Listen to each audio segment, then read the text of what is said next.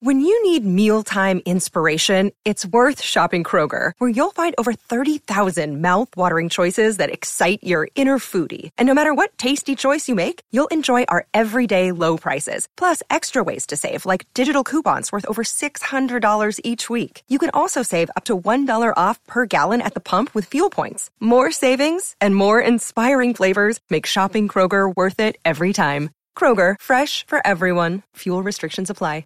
It's very difficult to keep the line between the past and the present. You believe that someone out of the past can enter and take possession of a living being? We may be through with the past, but the past is not through with us. Welcome to the Next Picture Show, a movie of the week podcast devoted to a classic film and how it shaped our thoughts in a recent release. I'm Scott Tobias here with Tasha Robinson. Keith Phipps. And Genevieve Koski. Here on the Next Picture Show, we believe that no film exists in a vacuum and that all culture is more interesting in context. So every other week, we get together to talk over a classic film and consider how it relates to a current movie. This week, we're in the trenches of World War One. The Germans are picking off cinephiles one by one, and if we want to bring an end to the war, we're going to have to try something audacious. Genevieve, what are our options? Option A. We can storm a German anthill. If we succeed, which we almost certainly won't, we'll lose more than half our men trying, but a French general will get a big promotion. If we fail, three of our men will be singled out arbitrarily for cowardice and shot by a firing squad to boost troop morale. Whew. I gotta say, Genevieve, option A sounds awful. What's option B? Option B is that we recruit an Amazon warrior and demigoddess who was sculpted from clay and given life by the gods. Then we force the Germans to surrender by destroying their chemical weapons cache and setting our demigoddess against Ares, the god of war, in a battle royale. Yeah, I, I'm feeling a lot better about option B, but this week on the Next Picture Show, we're going to fully explore our options. On today's episode, we'll look at Paths of Glory, Stanley Kubrick's anti war classic about French troops forced into a suicide mission by their superiors. Then later in the week, we'll bring in Wonder Woman, which sends Princess Diana into the same conflict against the Germans of World War I and discovers the best and worst of humanity in the process. We'll dive into the aesthetic trenches after the break.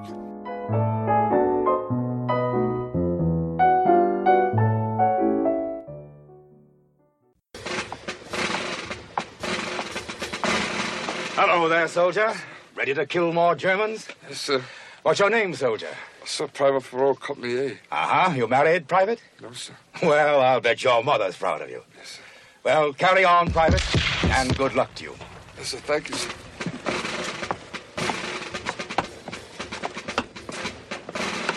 Morning, General. Good morning. Hello there, soldier. Sir. Ready to kill more Germans? Yes, sir. Ha Working over your rifle, I see. Well, that's the way. It's a soldier's best friend. You be good to it, and it'll always be good to you. Yes, sir. Well, uh, good luck to you, soldier. Carry on. Stanley Kubrick's Paths of Glory was based on a novel by Humphrey Cobb, which itself was inspired by a New York Times story about five French soldiers who were executed by firing squad during World War I. I haven't read the novel, but according to James Naremore's essay on the Criterion edition of the film, Cobb, quote, provided a harrowing account of trench warfare and an appalling picture of how generals treated their troops as cannon fodder. Both of those elements are evident in Kubrick's film, which conveys better than any film I've ever seen the yard by yard difficulty of advancing from one position to another under barricades and intense enemy fire. But the specifics of Paths of Glory serve as political sentiments that could carry over into any war, and would, to some extent, with the Cold War theatrics of Kubrick's satire Doctor Strangelove and his Vietnam film Full Metal Jacket. The dehumanization of man would be a primary theme of Kubrick's career, as would the abuses of power that go along with it. What's bold about Paths of Glory is that the ultimate justice of turning back Germany in World War I is rendered absolutely meaningless, to the point where it scandalized Europe with its alleged anti military bent. The film was held from French release until the mid 70s. It was pulled from the Berlin Film Festival, and it was kept out of Francisco Franco's Spain until 11 years after his death. The title, Paths of Glory, in Kubrick's rendering, is to be read with the deepest sarcasm. To me, it's as savage a satire on the arrogance and buffoonery of military leadership as Doctor Strangelove, even though moments of it are filled with righteous passion and heartbreaking pathos. The situation is absurd and tragic in equal measure, and the miracle of the film is that the two elements coalesce. In that first conversation between General Georges Brulard and his subordinate, General Moreau, in a decadent space far from the trenches, we can recognize the absurdity of Moreau agreeing to push a suicidal attack on a German anthill for the benefit of a promotion and an extra star. And we can see it again later when the mission fails and three good men are selected arbitrarily for court martial just so the same officer class can save face. But on the ground level, Paths of Glory taps into the fury of Kirk Douglas's Colonel Dax, who does everything he can to argue against the mission and argue in favor of his men in Kangaroo Court, but to no avail in either case. Kubrick has been labeled a cold technician in some circles, but there are scenes in Paths of Glory of blistering fury and devastating tragedy as the pleas of Dax and the accused come up short. The film is about how the war machine operates, about the consequential decisions that are made at the top of the chain and the ground troops at the bottom who have to pay for them. In that, it makes a universal statement about war and the deplorable ways in which it is waged. Hello there, soldier.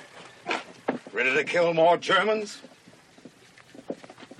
That is, everything all right, soldier? All right. Yes, sir, I'm all right. Ha ha. Good fella. Are you married, soldier? Married? Me married? Yes. Have you got a wife? A wife? Have I got a wife? He's a bit shell shocked. I beg your pardon, Sergeant. There is no such thing as shell shock. Have you got a wife, soldier? My wife? My wife? Yes, I have a wife. I'm never going to see her again.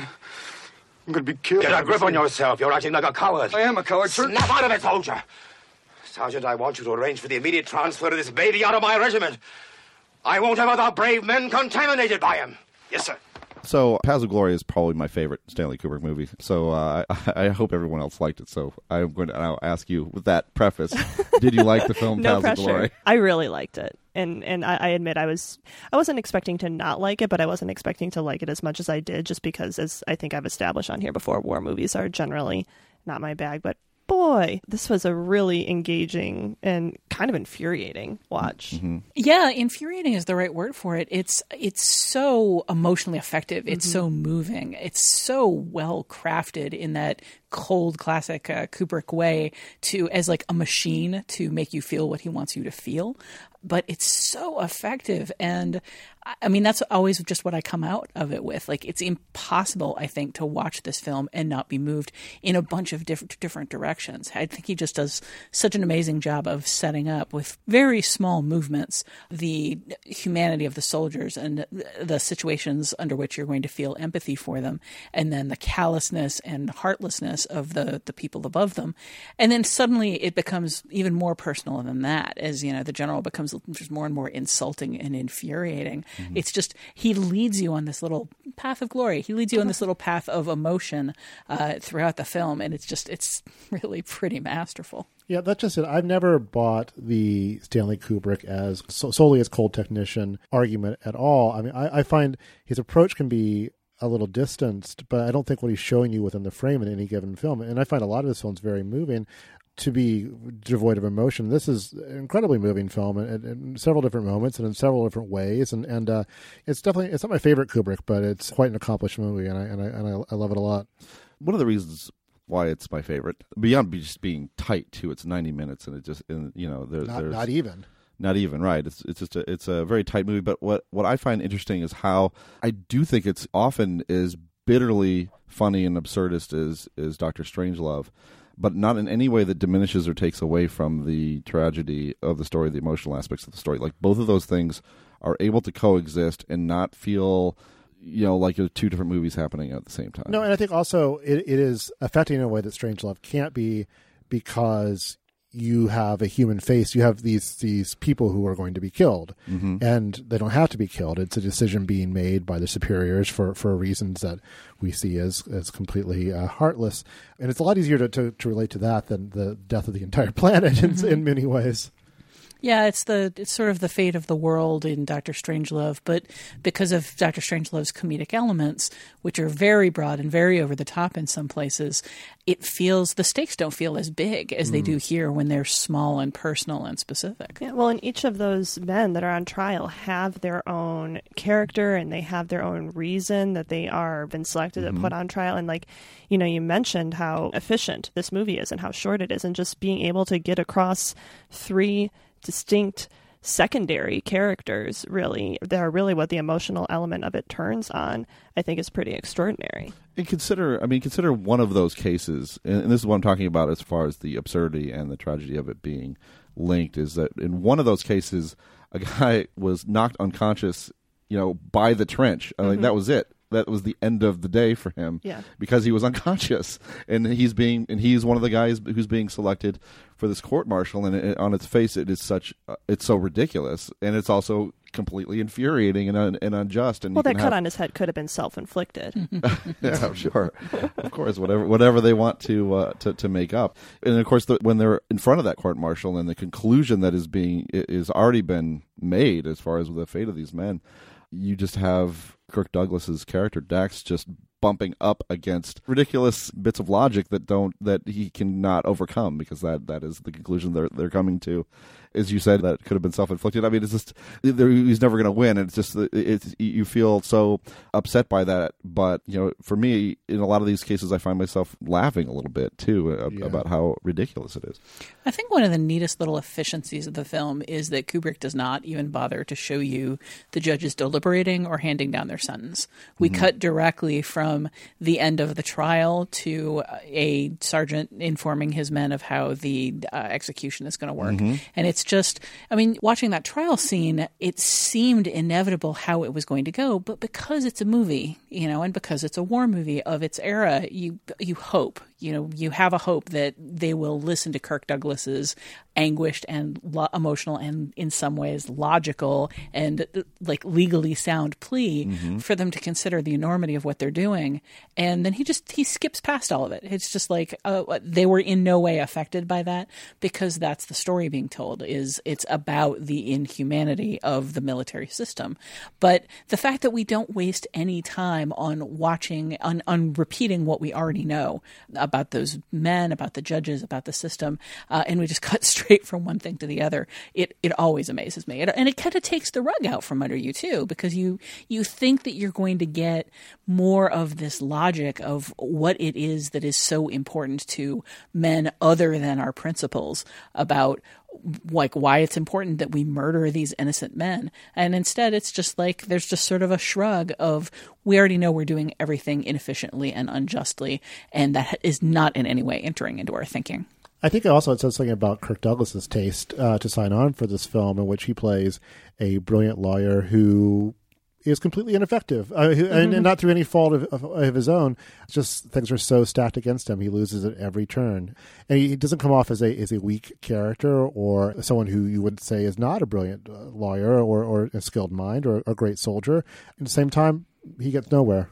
Yeah, his performance here reminds me so much of his performance in Billy Wilder's Ace in the Hole, which is another performance. It maybe has less of a tinge of acid to it, but it's another kind of egoless performance from a man who is not afraid to play a character who is in no way heroic and in no way successful. Like he doesn't have to be the the cleft chinned, two fisted hero in his movies. He seems to be just much more interested in these like acerbic statements. It's egoless, except for the fact that a shirtless scene was written into his contract. They- They had to do a shirtless scene in Paths of Glory. yeah, I'm not. I'm going to push back a little bit. I think he, his actions are are entirely heroic In the- in this movie. They're film. heroic in this They- movie. They're not, not successful all the time, but uh, but he- sure, he's but actually Keith's She- point she's talking about was Ace in the Hole. Keith's point was Oh, Ace in the Hole. specifically Okay. that uh, you know that he doesn't have to be the winner. Oh, sure, and I'm course. saying in Ace in the Hole, he he doesn't have to be. He's also not the winner there, but he's also not the hero. The point is just he doesn't have to be this uh, you know the covered in glory hero in his Well, movies. sure. He doesn't have to. He doesn't have to save the day. he doesn't have to save the day. Like he's he is more interested in these like really interesting films, these really interesting stories, than in playing uh, what was you know a kind of a cliched idea of a movie star at the time. I mean, and his you know his patronage is a big reason why Kubrick was able to have the career that he had. Paths of Glory would not have gotten made if you know certainly with Stanley Kubrick as director were it not for uh, Kirk Douglas's advocacy, and, and then of course Spartacus after that, uh, which is a film that Kubrick has distanced himself from to an extent, but you know Douglas is certainly a key player in helping one of the truly great American filmmakers have a career. And I think just his his sarcasm in this film is what gives it any sense of humor. It's a bitter sense of humor, but like he's he's funny. He's funny in a very painful way here, but his performance is so important because it's it neatly straddles the line between going along with the things he's been ordered to do enough to prove that he is a soldier. You know, he he is a brave man. He is trying to do what he has been told is the right thing to do. You know, he's not he's not a slacker. He's not a layabout. He's not that shell shocked guy at the beginning of the film. He's honestly trying, but at the same time, he knows the absurdity of what he's being asked to do. He hates it, and he doesn't cower before all of these people who are telling him to do the wrong thing. It's just a great performance. But he also is a soldier and he does follow orders and, and that's like especially evident at the beginning where he is given this impossible task that he's no, he knows is an impossible task and he he does push back against it to honestly about the same extent that Moreau does in that opening scene but once it's it's clear that like this is the order and you are gonna see the order through like he does it when it comes down to it he is a soldier and he he watches his men be executed I, mean, I think he respects what the military. I think he's an exemplar of military leadership that Mhm. the film needs because uh, because further up the chain, the motives for you know turning these men into cannon fodder are just deplorable. So you uh, you know here you have someone who is always at every step of the way looking out for his his men both on the battlefield and then also in court and then also as they're preparing to die and of course pointedly he is out there blowing his whistle and he's on the front lines he's the first one out of the trench he's out, he's out of the trench and I, I mean if you if not you- unlike Wonder Woman and if you, exactly right. See, this is a pairing. This pairing is a good one. Yeah. Um, yeah. I mean, there's a difference. So he- he's out there leading by example, and I'm sure it seems like until this point, until this moment, they've had a tremendous amount of success. Right, uh, at least it's implied that they've had success in other missions, and uh, they're they're a good unit. But this is a, an absurd thing they're not being asked to do. It's also just a very carefully written role. I mean, one of the things rewatching it this time, I think I was most aware of is that you can see how he got to where he is, and it's not just a matter of his bravery or his willingness to obey orders. It's a matter of knowing when he can push back and when he can't, and being willing to push back, but also respecting the hierarchy. Like it feels unlikely in many ways that uh, General Moreau got to where he is. It does not feel unlikely that Colonel Dax has made it as far in the military as he has, and you can see how he could go farther. Patriotism may be old fashioned, but show me a patriot and I'll show you an honest man. Well, not everyone has always thought so. Samuel Johnson had something else to say about patriot. And what was that, may I ask? Well, nothing really. What do you mean, nothing really? Well, sir, nothing really important. Colonel, when I ask a question, it's always important. Now, who is this man? Samuel Johnson. sir. All right, now, what did he have to say about patriotism?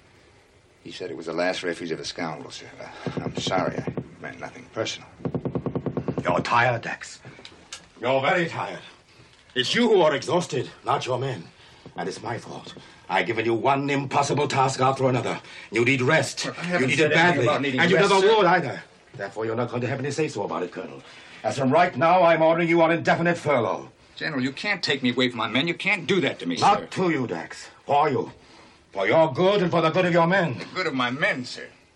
If a commanding officer lacks confidence, what can we expect of his men? Naturally, I don't want to relieve you, but I must have your enthusiastic support. Not once have you said that your men can take the anthill. We'll take the anthill. If any soldiers in the world can take it, we'll take the anthill. So with the killing and Paths of Glory, Kubrick really started to come into his own stylistically. So I was curious, you know, how you would describe the style of Paths of Glory and, and how it serves the story. Well, at the beginning of this conversation, when we were talking about kind of the reputation he has as a cold technician, the technical achievements in this film are in service of emotion, and that's what's kind of so extraordinary and admirable about it. And you you mentioned it a little in the keynote, but the thing that stood out to me so much with the style of this movie is how the two sides of the military are framed and how the officers are in this this palace Mhm. basically and how they are framed within that palace where you just you see them surrounded by the opulence and they are almost dwarfed by it um, whenever they are in that setting and compared to the trenches and just the, the claustrophobia of that setting and it's really heightened by the way he uses light those trench sequences are so so stark Mhm. and you feel the the claustrophobia of being in there Yeah, and the officers are, are bathed in light in, in, in, Mhm. in that place. Just the basic need to see the sunshine Mhm. is, is something that's denied to these people, or at least you know they're they can't get their heads above you know, their holes in the ground to take in the atmosphere in any way. It's just such a really basic contrast in, in how these people live on a day to day basis. And I mean, I, I feel like the palatial setting is a, probably exaggerated from how the conditions actually were, but maybe not that much. And certainly, you know, you get to a deeper truth with that. Uh, whereas the the trenches, boy, I mean. I wouldn't want to find any war, guys. but I think I think if I had my choice of war, wars, World War One would be pretty low on the on the list. The, the trench warfare, the gas, Yeah. the, Yeah, the, that's the- not the- great. Yeah, it seems like one one of the one of the worst ones. that setting, that opulent setting. I mean, for one, I, one thing I, I admire about it stylistically is that he allows the sound to be echoey Mm. um, and rattle through the space, which is fine. I think that works just fine. But it really gets you thinking, and, and if even if it's, or especially if it's if it's overblown, because those are really the most most satirical scenes of the movie, uh, the most absurd scenes of the movie. You really get to thinking about how decisions of enormous consequence are made, really enormous consequence are made, and where those settings are are. Because you know when you're talking about dictating major movements in wars, dictating just going to war, those are not those are decisions that are made in the Oval Office or made in are made in these palaces or in over tea and you know service. Um, they're not made where Kirk Douglas is standing.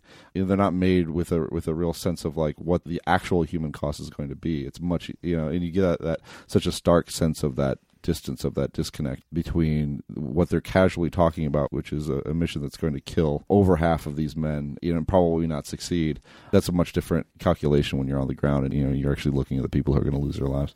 But I think that's one of the fascinating things about this film is General Moreau gets down into the trenches and meets these men. He looks them in the mm. eyes. He and insults them. He, yeah, he interviews them. He smacks one of them. He probably does not see them as people, given the fact that he asks, asks all of them the same question. You know, there's just sort of a boilerplate to it. But he's not living in that palace far from the front lines with no idea of what these people are and no connection to their humanity. He's able to look them in the eyes, speak to them as people, and then walk into the colonel's uh, sort of dugout and say, hey, "Here's the plan. Half of those people I just talked to are going to die." like there, it, it makes him so much more evil that way, though. that's just it. It Yeah. makes him. I I mean, it makes him even more of a sociopath than somebody than the people in Wonder Woman sitting like literally a country away from the front lines and determining what's going to happen. He sees it, and it doesn't matter to him. Like he sees the humanity of the people that are there, and he yet he doesn't engage with it at all. Well, in in his approach to, I mean, we're getting away from talking about the style, but I want to continue on this Mhm. thread because it's interesting. But like his approach to any suffering or problem that a soldier may have is to dismiss them. You know, Shell like shock doesn't exist. Yeah, It's not a yeah, thing. Just get him out of here, dismiss him, and and he does it later in the film too. It, it might actually be with Dax. He tries to like dismiss Dax. There's the whole business where Private Farrell goes off to his death, weeping hysterically and terrified. And afterwards, uh, the the general says, "You know, oh, they, you know, they were so brave. It couldn't have been better. What what a glorious thing it was. You know, how beautiful it was. Like he very clearly was there, and yet didn't process any of that emotion. Yeah, It's, it's like he's already writing the historical account of it. Mhm. Uh, Uh, yes. just to kind of go back to style too for a second. I mean, for one, you you you get you know a, at least one spectacular Kubrick tracking shot in the in the trenches where you're when you're Yeah. the camera's I don't right. even know how that was Camera's done. right 'cause in front of. You can see where the tracks would be. yeah, and it was pre Steadicam. yeah, and so, this is someone for whom Steadicam may as well have been invented, and, and Yeah. you know, kind of doing that before there was such a thing.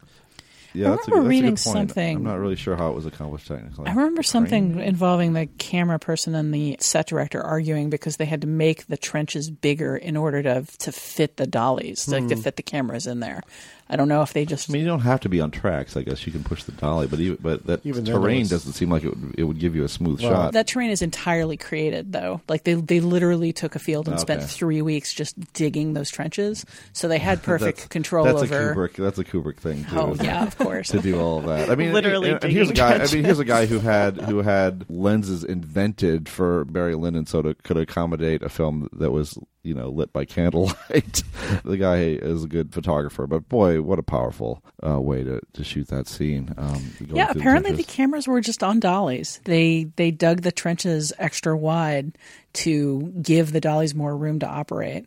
but it's, it's I I mean I like you can kind of see like sort of the image like rising and falling with the movement of the trenches but uh, yeah I, I would love to see behind the scenes shots of how they accomplished it also the the actual storming of the anthill which can we just acknowledge that calling it the anthill is is kind of brilliant like the, the, the fact that like this impossible mission is for something so small and insignificant Mhm. yet so populated Yeah, the- in the novel, it's called the pimple. Uh, is maybe even more Yeah. reductive. Calling it the molehill probably would have been like too on the nose, but the you know the anthill's good. But anyway, in the the sequence where storming the anthill, which is uh, amazing on so many levels, but what I was struck by, especially after seeing Wonder Woman, which uses music very liberally to goose it, is that in Paths of Glory during that battle scene, it's like you are just inundated with sound. There's no music, but Mhm. it's just explosions and gunfire, and it is oppressive, and it is like it's felt in a way that like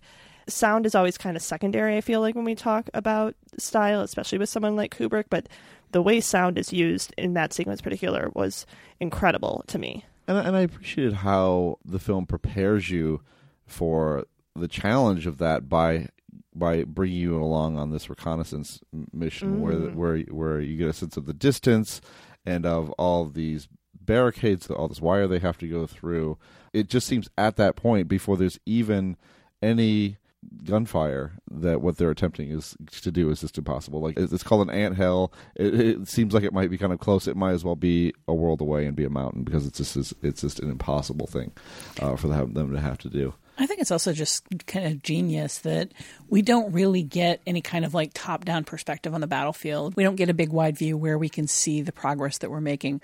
We're up there close in their in their space in the trenches watching them crawl these just like agonizing like lengths and and dying in droves but you have this feeling this has been going on so long they must be close and then you get the over the shoulder shot and see how far they still have to go and it just it feels so hopeless. But uh, stylistically one of the things i think is most interesting about this movie is just the way he sets it up that contrast between the raw moments of, of in the battle and then just like the clinical coldness of things like the courtroom scene. He keeps pulling back to that uh, long shot of the room and the men like walking up to make their presentations to the judges and then walking back to their chairs.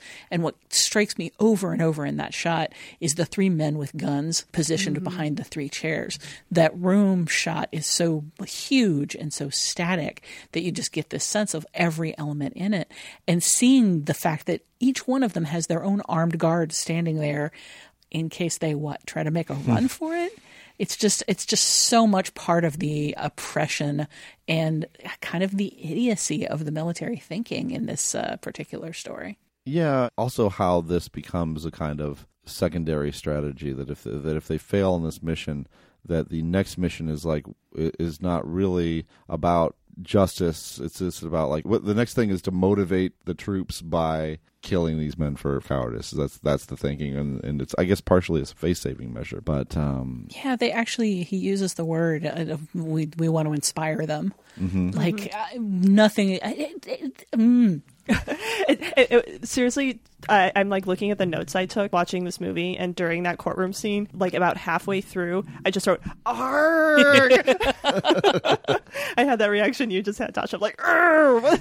yeah, it wasn't. It wasn't. I just checked my notes. It wasn't inspiring. It was uh, stimulating. Uh, the executions will be stimulating for the men. In much the same way as shelling your own men might be stimulating. yeah. and it's just. I mean, it's it's fascinating because again, Moreau gets into the trenches and and sees the men, but Brulard doesn't, and it's oh, it's like such a poisonous irony that because he's a warmer character and because you've seen him at various points seem to be a voice of reason, you assume that he's a reasonable man. And then he gives that little speech at the end.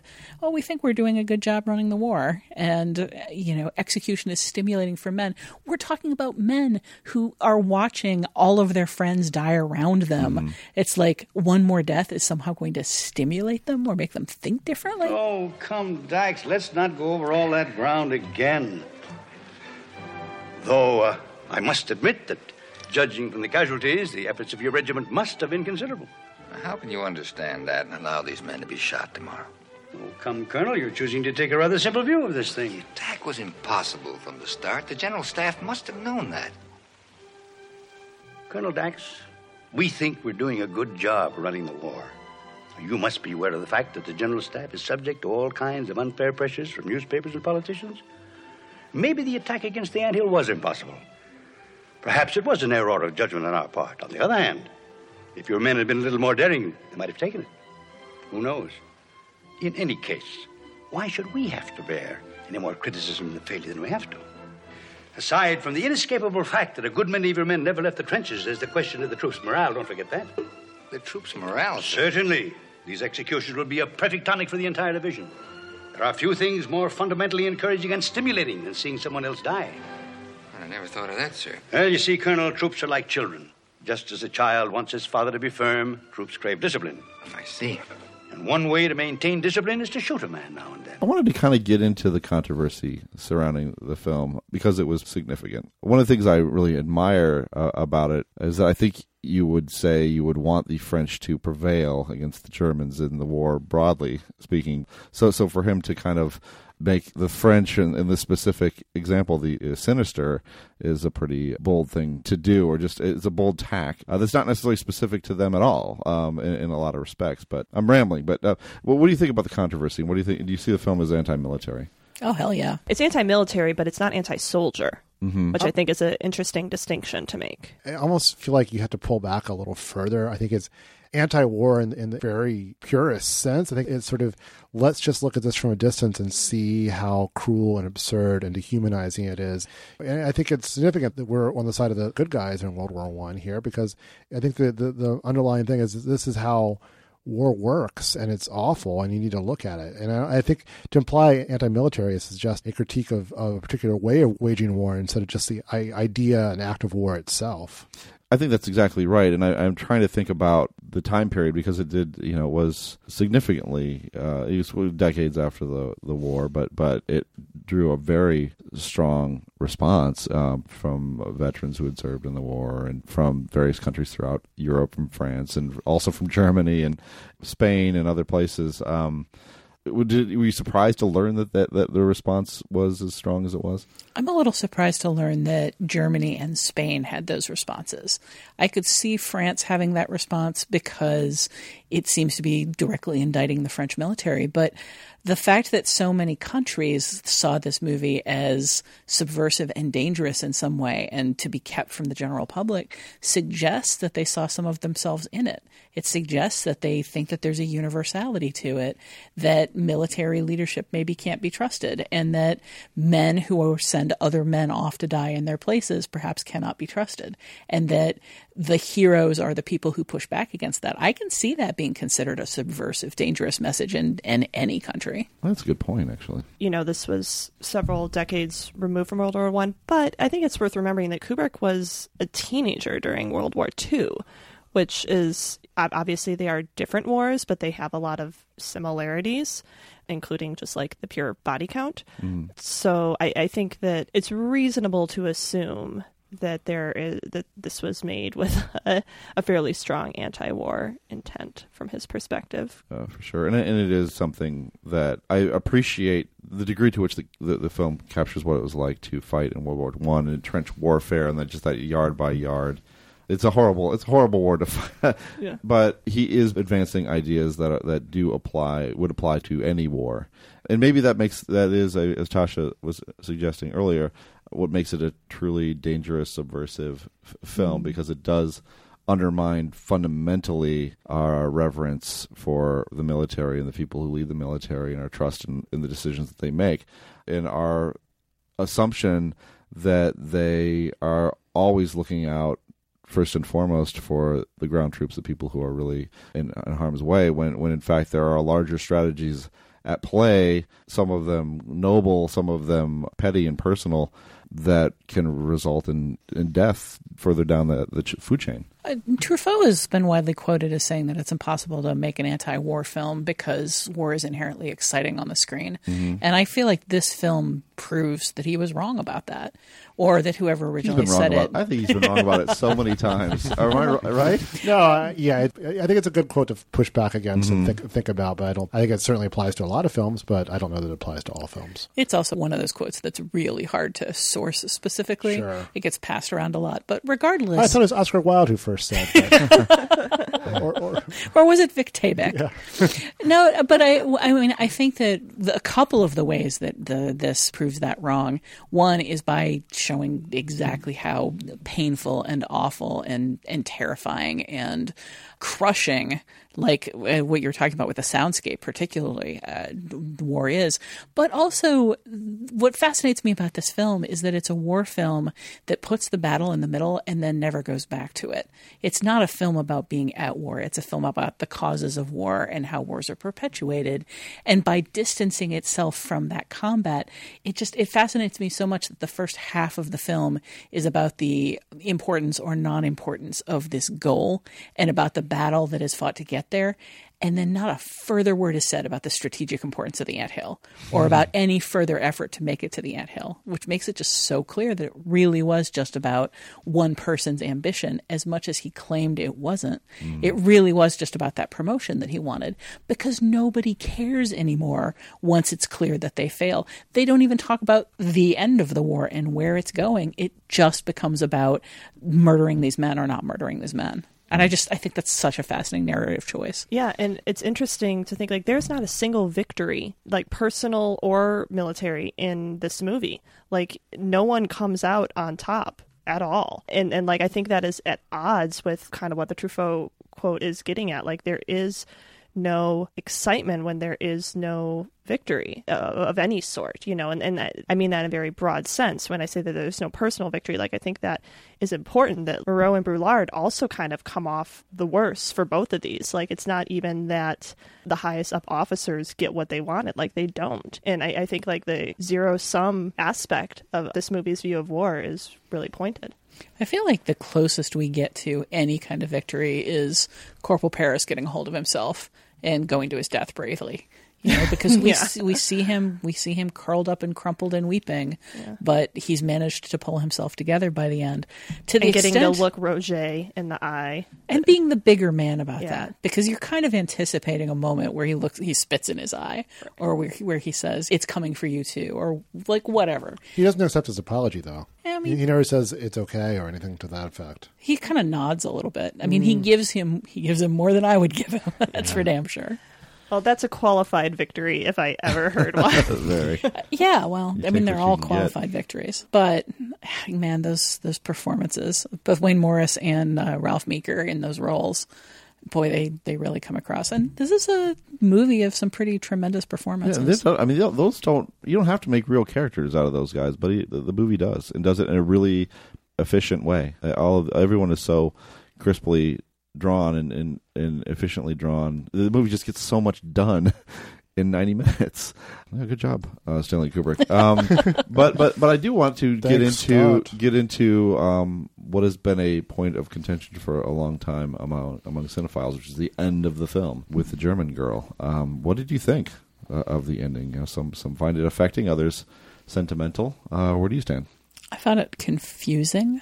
Like, why does this random French bar have a captured German girl? Why not? Uh, where where they where they get her from? They go down to the German girl shoppery. Like, I, I I just it raised so many questions for me that this was not the time to be asking those questions. It, it didn't to me. I just assumed that she was a cat. You know, I, I yeah. just I just chalk up to like this kind of thing happens in war. It's like you know the Nazis had women as prostitutes. Like Mm-hmm. you know like w- women especially just are passed around in war. You know be used to sum up movies.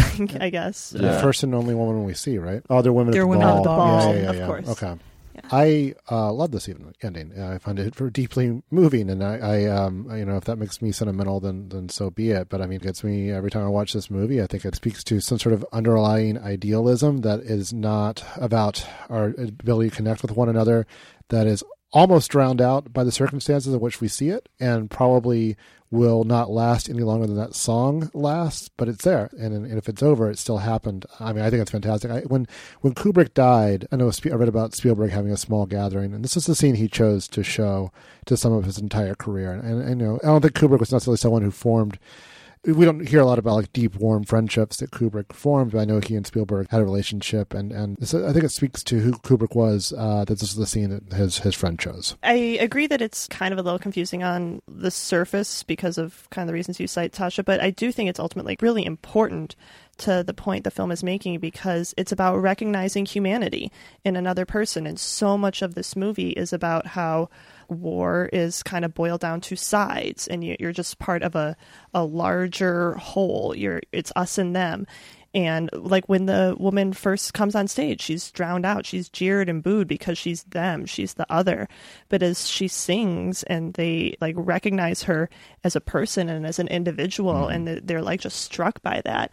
And i think that that is so integral to what this movie is trying to say about the human cost of war it's an interesting gesture for Kubrick to see this potential for humanity where I don't know that he would have later on. I, I, think about this scene in contrast with the end of Full Metal Jacket. Oh, yeah. You know, when the, when they've finally killed the sniper that's who's a woman and she's taken out God knows how many troops from her position and uh, you have these men who are hovering over her, and she's she's sort of bleeding bleeding out and desperate. And the reaction is not necessarily one of humanity. It's it's one of just of having all of that just stripped away. You know, it's, it's kind of a terrible echo of this. Um, yeah. this well, doesn't I mean? Isn't the last the last shot of Full Metal Jacket is the men marching together, whistling the Mickey Mouse song? So it's it's once again kind of a coming together yeah. around music and culture and this moment. Well, I mean, one of the things that I guess bothers me a little about the Paths of Glory ending is I don't see them responding to humanity. I don't see her them responding to her specifically and recognizing her as a person. I see them responding to a piece of art and seemingly a piece of art they all know because they all start humming oh, along. Oh, see, yeah. See, now when I say it's confusing, that is what is confusing to me because she's singing a German folk song. So I'm like, why are they humming along? You know, I think that's a reasonable question. I also can just like chalk it up to like it's the nature of folk music to be kind of repetitive and easily learned. And All, across borders. Yeah. I mean, it, think about Schnitzelbank. Like, how many people at this table could sing that song, even though it's in German? I don't know. Maybe you should sing it. Oh, the schöne, oh, the schöne, oh, the schöne Schnitzelbank. um, I, I, I, do feel like, though, there's a shared humanity that's being expressed uh, at that moment. Um, it's, it's a soft, it's a soft ending. It is a soft ending. It's just, for me, so much of this film feels completely universal and completely timeless. You know, as long as there's war, as long as old men send young men off to die in war, this film is going to be timely and have a place. But this communal singing of a folk song that I've never heard and have no connection to just seems specific to the time and place in a way that takes me out of the universality of it. I'm not saying it's a bad ending. It's very emotional. I, I think that Susanne Christian gives it a tremendous performance. Uh, the tears streaking down her face are very convincing. And of course, I feel for her. And of course, it's touching to see the men not only responding to her, but crying as well. Mm-hmm. They're moved by a piece of art, and that is a beautiful moment. I don't hate this ending. I just don't think it's on the like the pitch perfect level of so much of this film. Does it make any difference to know that the folk song is about a soldier who is separated from his beloved one and is only allowed to return to her when she is already mortally ill? That does make a difference, and yeah. it, but it makes me wonder: like, do all these French people know that? Do they? Is there a French version of it? It's just, yeah. it's a very specific touch that, again, for me, it raises questions. The share continent. that continent is Europe. uh, actually, just before we wrap this up, one like very basic question I have is why the French military? Is it just because that's what the book was? Yeah, I mean that was kind of the thing that, that I admired. I, I, I assume that was the book. What the book was. I mean, like I said, the book was based on a New York Times article about French soldiers who were court-martialed in World War One, five of them. So I, I guess it's just taking from that specific case. But I, I just feel like that's the extra challenge of, of the film, and uh, I think that gives it that extra level where you, broadly speaking, you would want the French to defeat the Germans and feel like the overall cause is, is a righteous one, but but that even the good guys are participating in this uh, act of war in the war machine and making a lot of bad decisions. It also, I mean, apart from the names, there really isn't much in here to designate this as the French military. Yeah, it, it, it honestly took me a while to kind of click that it was the French military. Yeah, nobody has accents. We don't Oh, use a true. lot of place names. Like there's there's not anything specific, which makes it more universal.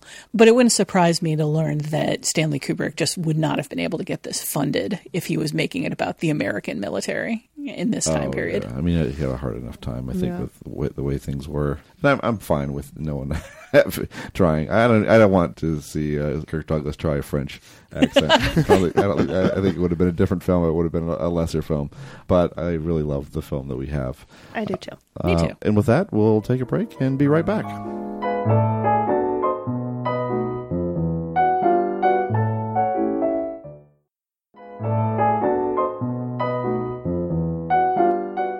Okay, so normally this is where we'd have feedback at this segment of the show, but for, for some reason people didn't appear to go out to see Baywatch and didn't have a, anything to say about the Brady Bunch movie either. So first off, we want to encourage our listeners to give feedback if, if they would like, and we'll we'll give you that information. I'll give it to you right now. Uh, you can leave us a short voicemail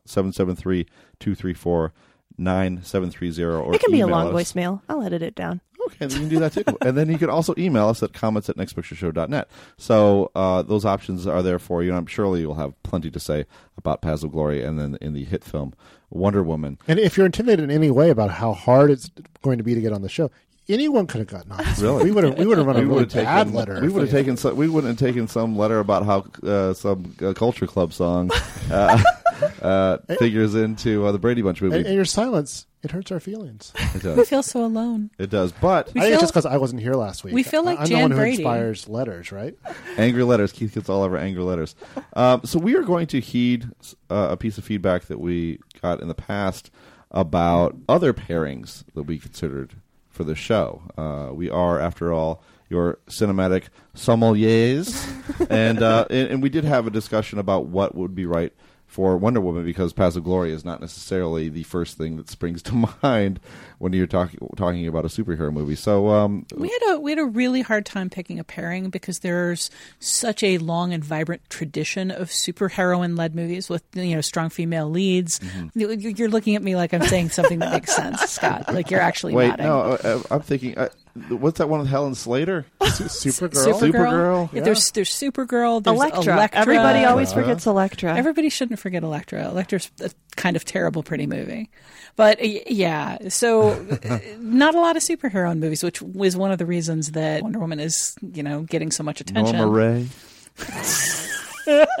Erin Brockovich. Erin Brockovich. Well, Catwoman actually is another Oh, one that people right. Oh, my cite. gosh. you know, there there are a handful of superhero and quote unquote uh, led movies. Boy. They tend to not be very good. The good. field was wide open for Wonder Woman, was it not? uh, so, what did we consider, gang? The the obvious choice was Superman, uh, Mhm. 1978. For It's a, it's a film I, I love, and, and it's one that Patty Jenkins said was a model for this Wonder Woman. Right. But I feel like we've done that show before. We did Batman and Batman, and we did, you know, we did old version of something that you know we did Star- Iron Man and yeah, Civil War. yeah, and Star Wars and Star Wars, and like you know, those trust me, those were great shows. All Really, you should go- You should revisit them the and write us And, and, and we very well might do a show like that in the Yeah, future. maybe. And it will be great. Yeah. yeah, yeah, of course it'll be so good, but you know, maybe a break for that would not be a bad idea. Mm-hmm. Yeah. I will just say, just as a kind of a trivia point too, one of the it wasn't even a reservation I had about this pairing, just like something I noted is that the last DCEU movie we did, which is Suicide Squad, we also paired with a war movie, which was Dirty Dozen, which I just Hmm. Oh, you're right. thought was like interesting. Like, what is it about the DC cinematic universe that calls to mind war movies? Hmm. But um, to go back to the the Chin super stroke. yeah. Yeah. But to go back to the the Superman seventy eight potential, like I mean, like that is a movie I would have loved to revisit, and I, I have seen, in addition to Patty Jenkins saying, you know, citing it as a model, like I think there are definite comparisons to draw between Gal Gadot's performance in Wonder Woman and Christopher Reeves in Superman, just in terms of kind of the the earnestness and the well, you know, that's not a pairing we did, so we won't get into no, it. but but that was uh, something. It almost was so strong a pairing that it was superfluous to even include it because I, I know in the second half of the show. Uh, Superman will come into play in terms of how says the man who wrote the second part of the show. yeah, so, so, because I think they do. I think they do have. Uh, there's something about the way Wonder Woman is presented, and of course, uh, of course, the roots of the character and her relationship to humankind uh, in the fish out of water elements. They're all there, and so uh, and so there's a, definitely a model to follow. So that was the obvious choice. The left field choice that I came up with was Splash.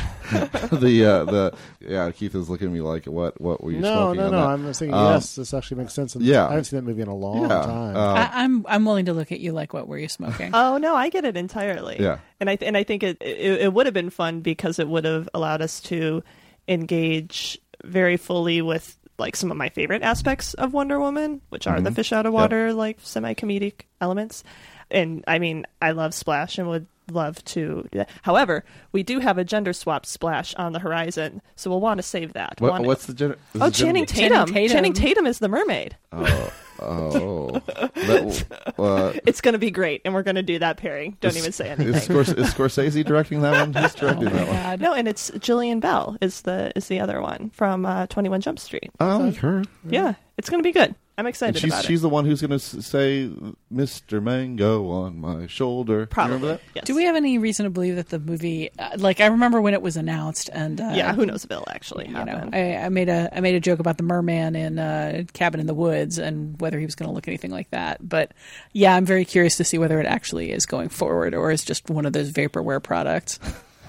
Is it actually called Merman? I think it's called Splash. Oh, okay. It's just Maybe it's called Man Splash because you know if it's for a man, we got to tack man on it onto it like man bun. Yeah, it looked like it looks like August first, two thousand sixteen, is when the world got excited about Channing Tatum as the Merman. But Well, that um, means it should be coming out but any maybe- minute yes, now. we do that. Yeah, it's going to be splash and splash. You'll be you'll be very glad we didn't splash do and that. splash. that but but pairing there for is this. the fish out of water aspect is is good, and just and also, um, you know, a person contending with the flawed, semi redeemable animals we call mankind. And then there's that scene where Daryl Hannah like punches her way across a battlefield. I remember that scene. I, I didn't pipe up too loudly because I think I'm the only person who likes this movie. But um, I think I think Warhorse might have might have worked as well. I like War- it's, it's a it's a you know it's a Spielberg you know the Spielberg Kubrick connection we talked to you Oh, about that's before. It's a. World War One film, although the, in many it owes a lot more to, to John Ford than any Mhm. other director. But uh, I, I I love love that movie, and it's another it's Totally another underrated. Yeah, exactly. It's another anti-war film. Oh, uh, you know, on on the most basic level. A lot of horses in Wonder Woman too. Yeah. All right, guys, erase this whole episode. Let's go watch Warhorse, and we'll. Uh, we'll to this day, every time somebody says Warhorse, I just go to a Simpsons place and I hear Warhorse, the crime solving horse, every single time. I, c- I couldn't take it seriously. As- I just think Okay, that we go would get ourselves into some conceptual trouble comparing a landmark story about a long running woman character getting her first film with a story about a horse. like I, I mean, I, it, it seriously is like I understand the comparison, and I I see the specific parallels in the specific war story, and uh, especially with the trenches, the barbed wire, and the whatnot. I just think We could finesse it though. we like Superman is I think a smarter pair, like a, a safer pairing in some ways, because at least we're comparing a woman to a man and not to a horse. Good point. Good Crime solving horse. Well, alternate history. Yep, things that could have happened. Uh, So, as always, we appreciate when our listeners share their thoughts and their recommendations. To reach us, you can leave a short voicemail at 773 234 9730 or email us at comments at nextpictureshow.net. We may feature your response on a future episode. We definitely will. Yeah, we really will. or really just no matter how inane, uh, or post it on Facebook for discussion.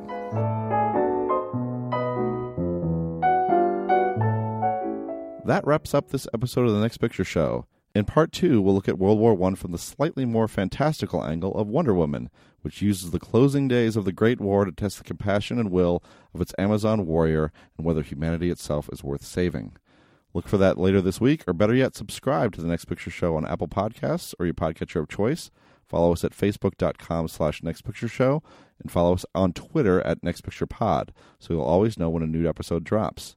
Until then, we'll be arguing whether it's best to die by bayonet or machine gun. Bayonet is right out. Anything but die gas. Botschaft bracht, dass sein Herzliebchen im Sterben lag. Da ließ er all sein Hab und Gut und eilte seinem Herzliebchen zu. Da ließ er all sein Hab und Gut und eilte seinem Herzliebchen zu.